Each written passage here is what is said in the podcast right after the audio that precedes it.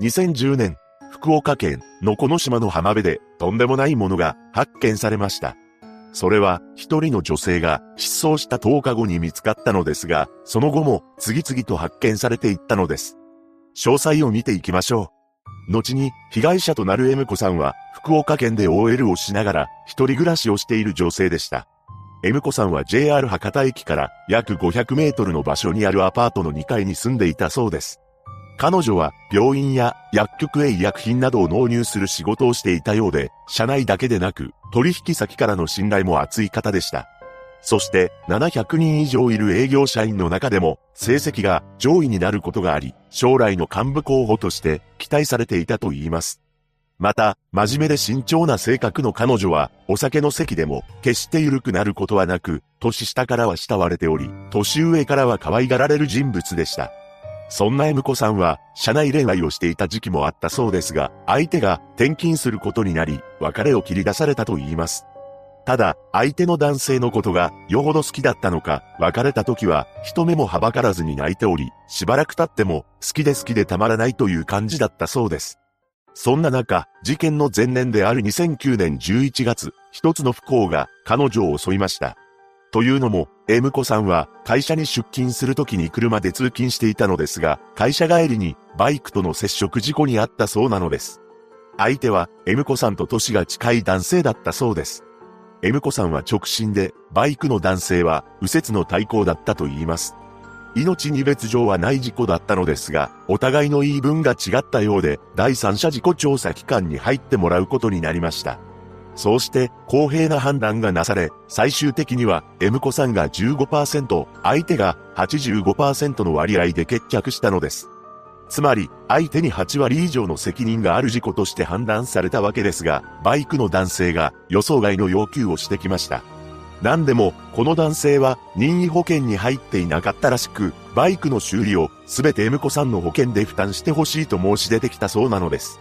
当然、悪いのはバイクの男性のため、M 子さんが保険で負担をするという道理はありません。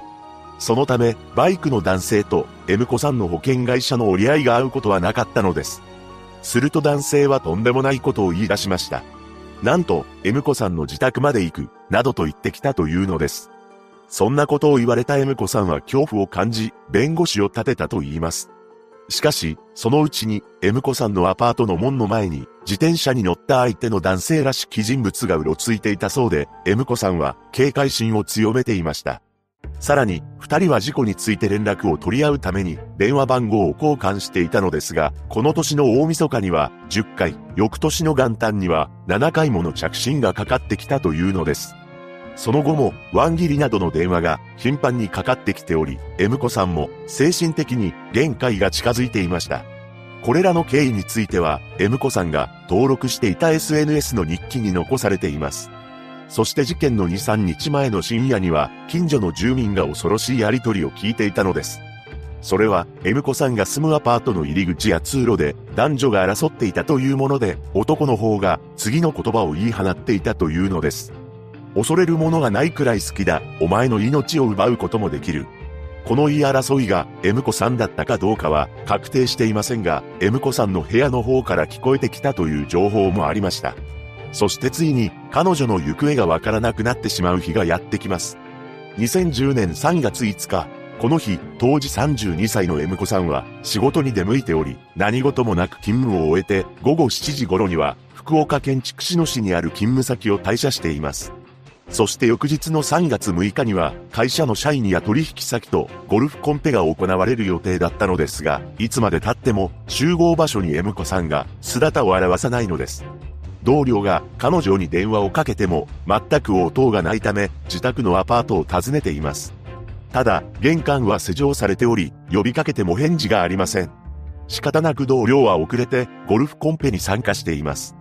そして家族に連絡が行き、不可解に感じた家族が警察に問い合わせを行いました。また、翌日には同僚が行方不明届を提出しており、警察による M 子さんのアパートの家宅捜索も実施されたのです。室内は荒らされておらず、M 子さんのカバンは玄関脇に置かれており、カバンの中には財布も入っていました。そして M 子さんが通勤用に使用していた車は駐車場に止められており、仕事用の携帯も室内に残されていたのです。ただ、M 子さんの使用の携帯だけがなくなっていました。さらに、風呂場の窓ガラスとベランダの窓ガラスの一部が割れており、これは転倒したゴルフバッグが当たったと見られています。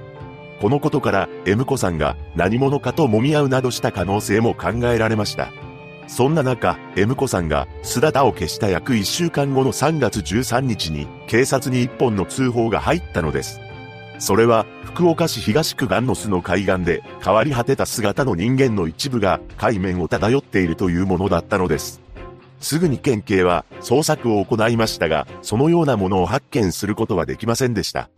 しかし、その2日後の3月15日、福岡県福岡市ののこの島の浜辺で貝掘りをしていた地元の住民からとんでもない通報が入ったのです。その住民は動物か人間かわからないお尻のようなものがあると通報してきたらしく驚くべきことにそれは人間の女性のものと思われる胴体だったのです。そして翌日発見された部位を DNA 鑑定した結果それが M 子さんのものだと判明しました。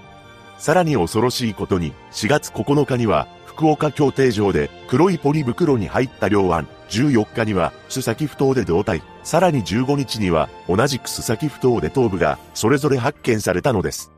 手の甲には抵抗した時にできたとされる傷が残されており、頭部には数箇所のひびが入っていたと言います。しかし、未だに両足だけは発見されていないというのです。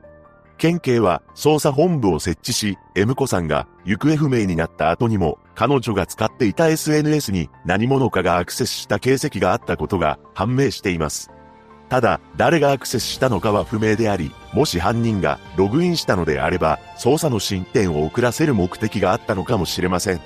そして、M 子さんの同僚以外にも、仕事の取引先など複数の人物に徹底的に事情聴取が行われました。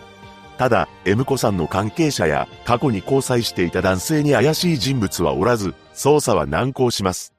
しかし、彼女が失踪したとされる3月6日の午前2時頃に、近隣住民が一つの光景を目撃していたのです。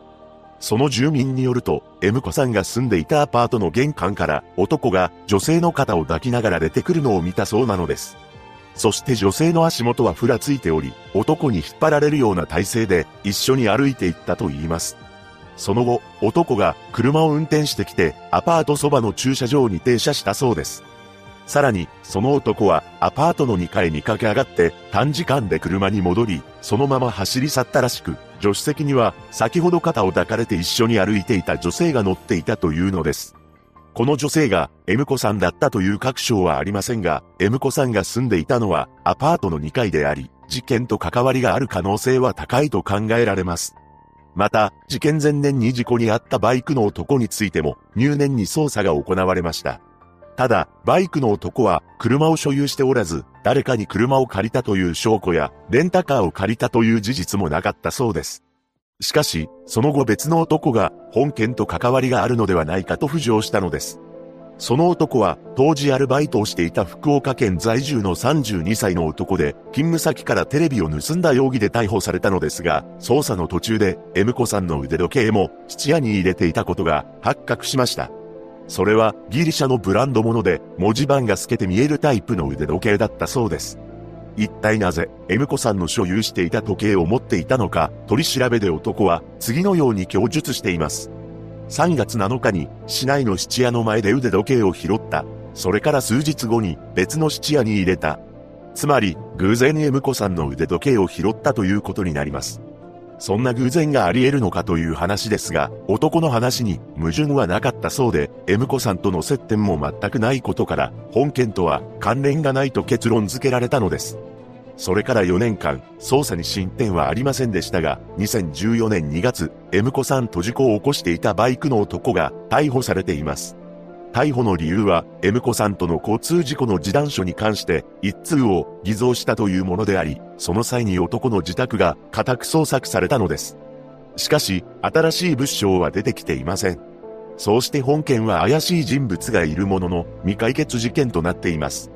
ここからは本件に関する考察をしていきたいのですが、個人的には以前から M 子さんと交流のあった人物が犯人の可能性が高いと思うのです。ただ、これは事件前と事件当日に、M 子さんのアパートで目撃されている情報が、M 子さん本人である前提の話になります。事件前にアパート付近で男女の言い争う声が聞かれていたという話と、事件当日とされる3月6日の深夜に男性が女性の肩を抱きながら二人で車で立ち去ったという話に関して、どちらも M 子さん本人だったとしたら、男は彼女の自宅を知っていたということになるのです。そして、M 子さんのカバンや仕事用の携帯は、室内に残されているのにもかかわらず、使用の携帯は持ち去られているため、犯人は自分につながる情報を隠したかったとも考えられます。真面目で慎重な性格の M 子さんが、相手の男性に自宅の場所を教えていたことから、恋愛関係にあった人物かもしれません。もちろん、過去の交際していた人物については、警察が徹底的に調べているため、表には出ていなかった交際相手という可能性も考えられます。また、時計を質屋に入れた男に関しては、本当に偶然拾った時計を質屋に入れただけだと感じました。被害者の所有物を質屋に入れれば、足がつくのも予想できると思うからです。ただ、偶然拾ったというよりも、犯人が捜査を攪乱するために、わざとそこに置いたのかもしれません。質屋の前で拾ったということですから、質屋に用事がある人間が、その場所を通る可能性が高く、犯人の思惑通りに、腕時計を拾った男は、質屋に入れています。そしてバイクの男に関してですが、何度も M 子さんに電話をかけていたことから、異常者であることに変わりはないですが、こんな猟奇的な事件を起こす理由にはならないと思うのです。また、彼は車を所有しておらず、一人の人間を車なしで運ぶには無理があると感じます。ただ、バラバラになったゴミ袋を投棄した場所については、M 子さんの自宅アパートのすぐ近くの川から投げ捨てられたのだという見方が濃厚だとされています。